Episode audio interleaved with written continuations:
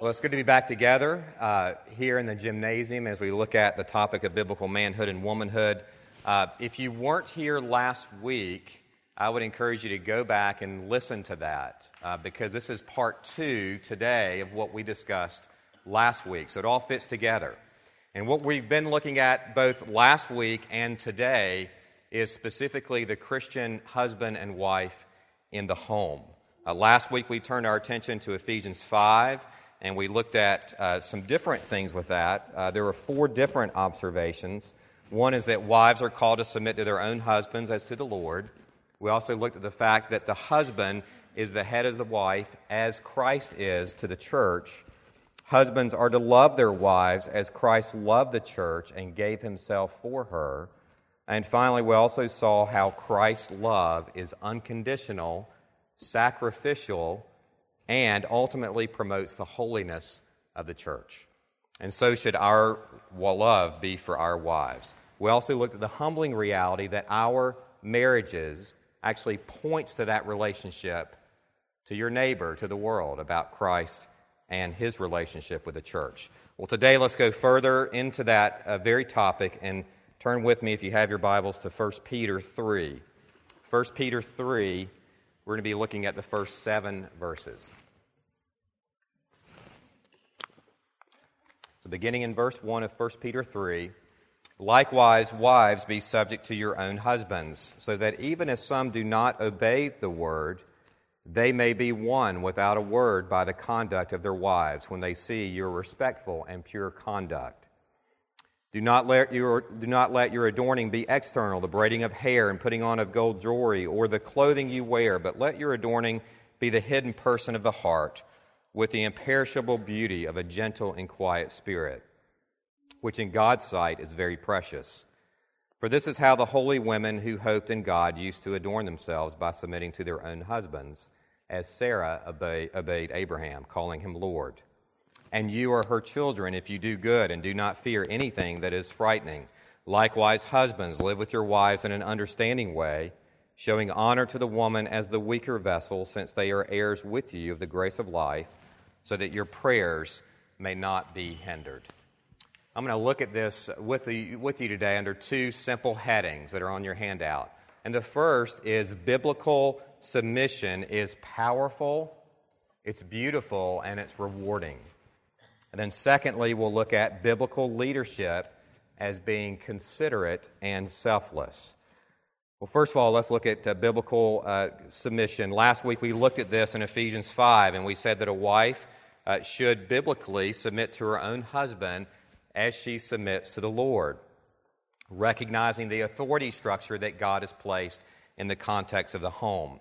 One of the questions I asked last week is what does submission look like?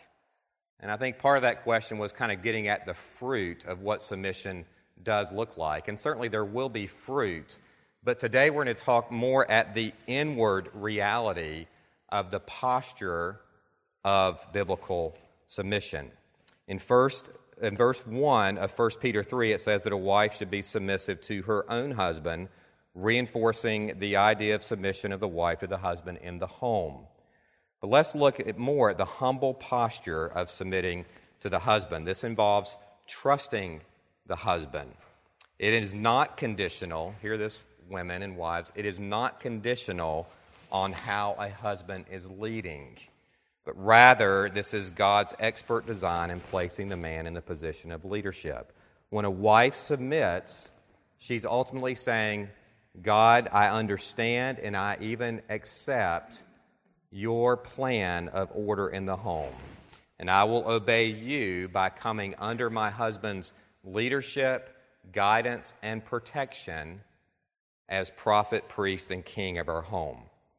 But notice further in verse 2 that biblical submission involves respectful and pure conduct.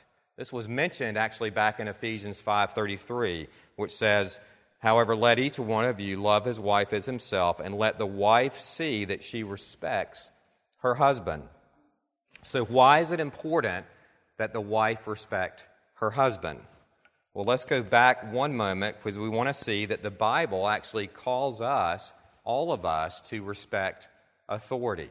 For example, we see in 1 Thessalonians 5 12 and 13, we ask you, brothers, to respect those who labor among you and are over you in the Lord and admonish you, and to esteem them very highly in love because of their work. Be at peace among yourselves. So it's saying here in this passage that we're to respect those in authority over us, offering encouragement in their time of need, which ultimately in verse 13 says leads to what? Leads to peace, which is harmony and unity. So if we take that passage, and this, it's right for us to do so, and actually to apply it in the context of the home, what do we see then? That as a wife lovingly respects her husband, showing understanding of God's sovereignty and how He's ordered the home, then it leads to peace. It leads to harmony. It leads to unity in the home. Now, men, hear this. The wife should be able to respect you as a man. She should be able to respect your character, your morals, your integrity, your honesty, your walk with the Lord, your vocation, your position in the home. If she cannot respect the husband, then it's going to lead to a lot of difficulties. And yet, she should still look for ways to respect her husband, for this is right, and it will help preserve the peace in the same way that respecting leadership in the church promotes peace and purity in the church. So, ladies, you're to respect the man that God has given you in the home, regardless of how he acts sometimes, or regardless even of his attributes. There's still some things, surely, that you can find that you can respect, even if it's just his position of leadership in the home that's God ordained. Now, it becomes very difficult when the man is not respectable. Certainly, you men in the room should be, and I should be, striving and striving and striving by the grace of the Holy Spirit to be worthy of respect in your homes. When a man pursues holiness and he genuinely loves his wife, then it makes it a lot easier for the wife to desire to submit biblically to her husband. But we see in this passage of 1 Peter, there's actually power in the wife submitting in a respectful way to her husband. Blake Boylston writes Ladies, by the way you submit, God can actually use your behavior to convince a husband that the gospel is true. Notice in verse 1 that even an unbelieving husband may be won over by what? The respectful conduct of his wife. Certainly, for the believing husband to have a respectful and submissive wife points them to the gospel as she lives out the gospel before them. She respects his leadership and she helps him flourish. Boylston continues She's not a doormat. She has her own ideas and opinions, but she uses them to help her husband grow rather than to undermine him. She may disagree with him sometimes and confront him when he's in sin, but she's a joy to lead. He needs her, and she shows that she's willing to trust him.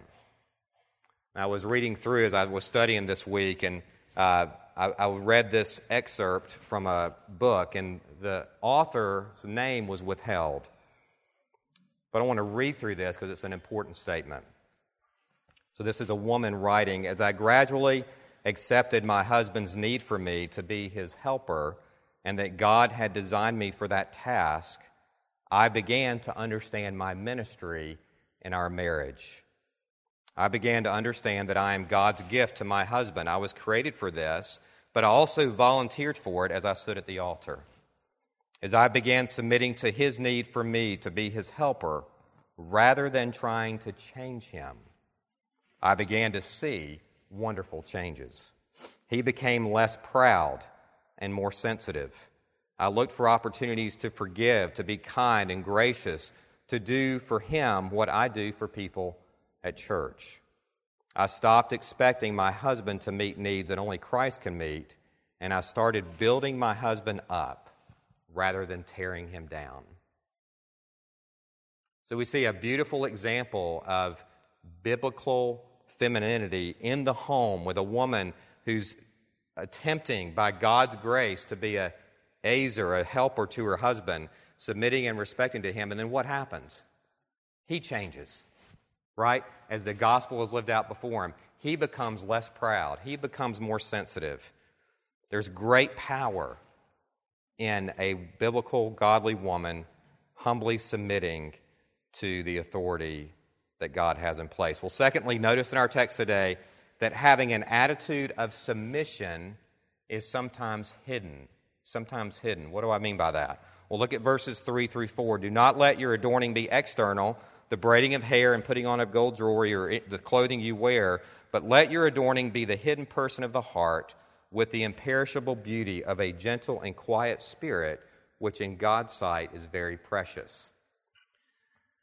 Now, how many of you women fixed your hair this morning and put on jewelry this morning? Does that mean you were wrong to do so? No. Peter's not saying he's not forbidding certain hairstyles or jewelry. It doesn't mean that a woman will not take care of the outward. But it does mean that she will focus more on the inward than the outward. Uh, Peter's implying in this passage, as we see in other passages, that outward beauty is fleeting and it's superficial. Outward beauty brings attention to what? Self. Whereas inward beauty brings attention to God. So, women, the question here then is how are you caring for the inward? Are you reading God's word? Are you praying? Are you seeking to have a gentle and quiet spirit that's precious in God's sight? and will bring him glory. Bill Boylston concludes this important topic on submission by writing this Submission is more of an ongoing posture, ongoing posture and pattern of trustful respect.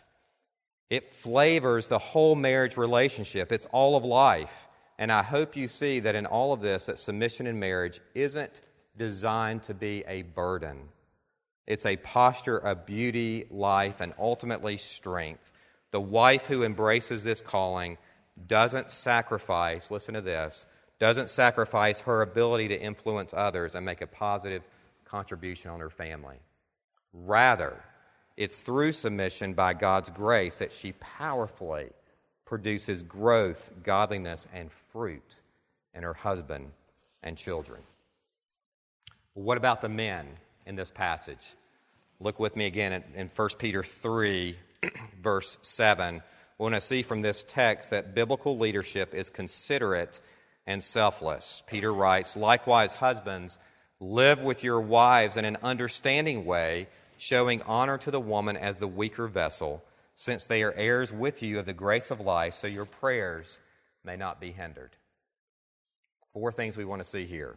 One, is a man should be understanding. Two, he should give honor. Uh, three, as fellow heirs. And then fourth, the result is that prayers are not hindered. First of all, Peter instructs husbands to live with their wives in an understanding way. The phrase in an understanding way means according to knowledge. According to knowledge. So the meaning then is to be continually dwelling together as husbands with your wife according to knowledge. Stuart Scott writes this knowledge can be anything from knowledge of one's wife to the knowledge of Christian principles. But the idea here is that a husband must live with his wife in accordance with the things he should know. Well, that brings up the question, doesn't it? What should a man know about his wife? Well, to know your wife necessarily involves an intimacy that a husband's going to know certain things about his wife that other people may not know. For example, as husbands, and there's more here than what I'm going to say, but just think through how do you know your wife in this way? What does she enjoy? What makes her tick? What is frustrating for her? What trials is she facing? What are her temptations? What communicates love to her? What encourages her? What are her fears? among many other things. Men, get to know your wife, observe her, ask questions, and periodically experience her world. In other words, notice her work. Put yourself in her shoes for a day. I know I have done that from time to time, and I have been absolutely humbled at what my wife does day in and day out. And so we should walk along your wife for a day, see what she does, See what things come her way. See how she handles them. You'll get a renewed appreciation for who she is. And we're still learning, aren't we? In our homes and our marriages, aren't we still learning about our spouses? We've been married 24 years, and there's things that I've learned this year that I didn't know 24 years ago. So we're still learning as we grow together uh, in marital union for the glory of God. But another aspect, and this is an important one that we need to touch on, another aspect of understanding our wives, men, is allowing them to have needs. It should never be said of a spouse, I will not try to have this particular need so that you won't be burdened by it. Now, it may be a physical need or a spiritual need or an emotional need. Let's just take an example. Men, let's just say that your wife has an emotional need that maybe has been brought into the marriage from childhood or maybe from another relationship prior to marriage. Should the wife carry that burden alone, trying to shelter her husband from it? Well, the answer to that is no, unless it's a need that only Christ can ultimately meet.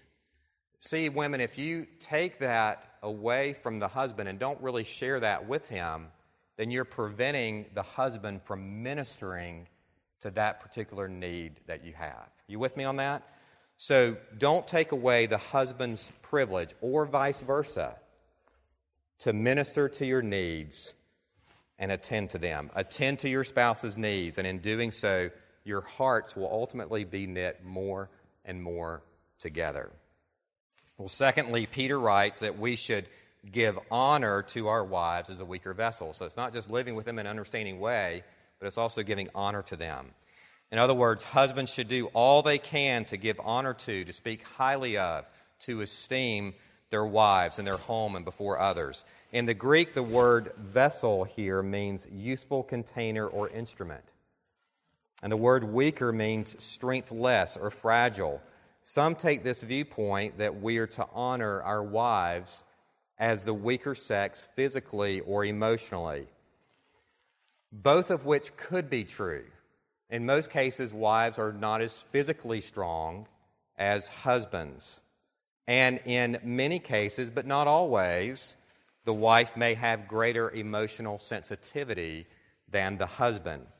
Stuart Scott writes regarding this verse Peter is still telling us, however, how we should honor our wives. We're to treat our wives in the way that we would a very delicate and useful vessel. We're to esteem her and to handle her carefully and treat her as valuable. Well, men, how are you doing with this? And furthermore, how can we honor our wives? Well, certainly part of that is by telling her how thankful you are for her, by speaking kindly to her, using words that will build her up and encourage her and not tear her down or discourage her. Do not say things that will belittle her to others, such as derogatory jokes or even sarcasm, which is almost always dishonoring and not glorifying to God. I have an acquaintance, not at this church, that's always making jokes at his wife's expense. The wife will laugh or smile, but behind that grin is a sad, empty vessel that has been cracked. And after enough cracks, what happens to that delicate person? It crumbles. It's no longer held together with tender love and care.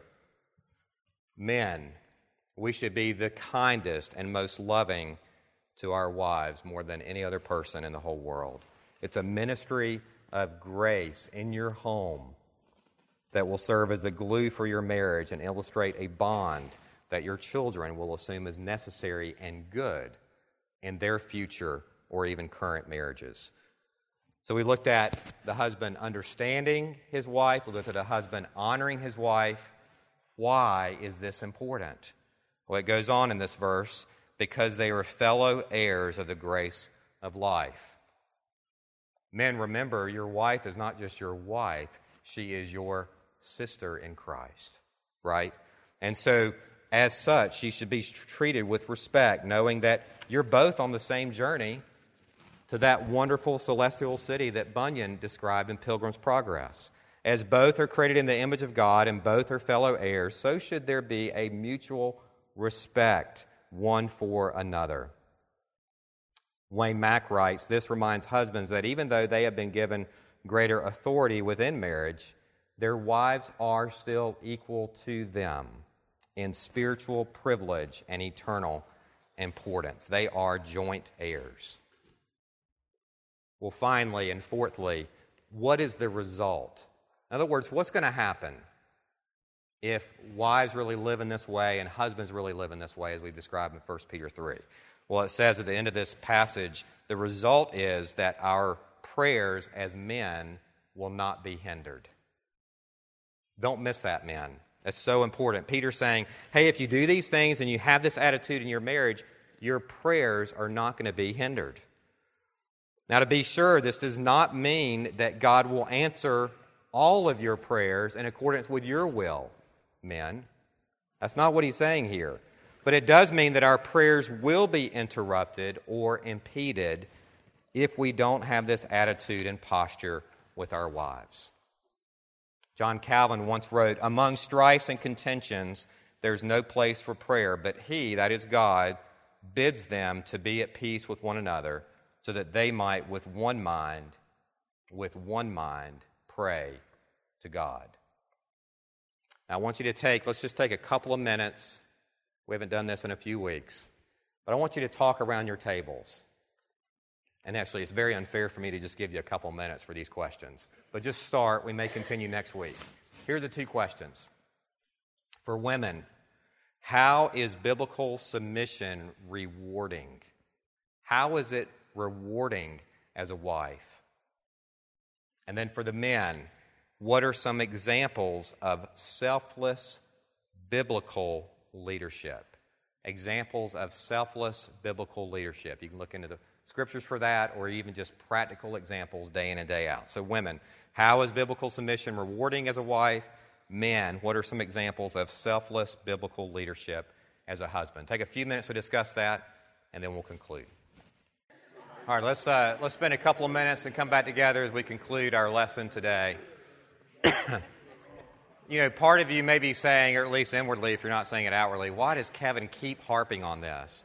Why does he keep talking about biblical manhood and womanhood in the home? Well, because it's important. And ultimately, because it, again, it shows the relationship between Christ and the church. That's how important it is.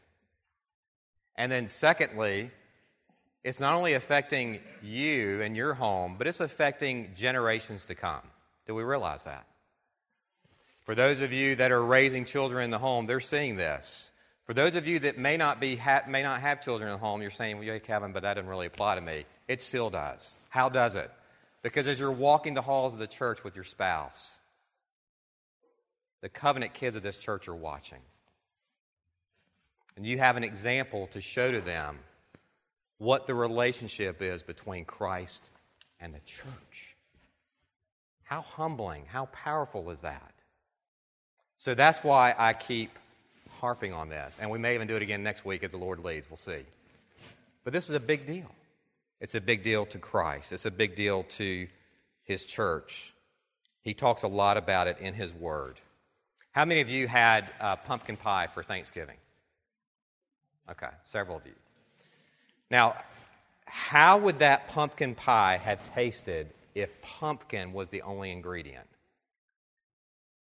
Probably not very good, right? So you had a mixture of things coming together to create that final picture of what it would look like and what it would taste like and what it would smell like. Well, and likewise, when man and woman are functioning appropriately in their respective roles in the home, all the ingredients are there to give a pleasing aroma to the Lord, to glorify Him in your homes, to show to the world Christ loves His church, gave Himself for her, and the church lovingly submits to Him. Let's pray. God in heaven, thank you, Lord, for your word. We thank you that it is powerful. We thank you that it cuts deep at times. We thank you for the relationship that you have created in our homes and our marriages to reflect that relationship between Christ and the church. God, may we never, ever lose sight of that. How important this is. Help us as husbands to love our wives as Christ loved the church, gave himself for her, and help the wives in this room by your grace, by your strength, by your power, through the ministry of the Holy Spirit, to live in a way that would be pleasing as well to you in their homes. Oh God, give us homes that are places of grace filled with your love. In Jesus' name, amen.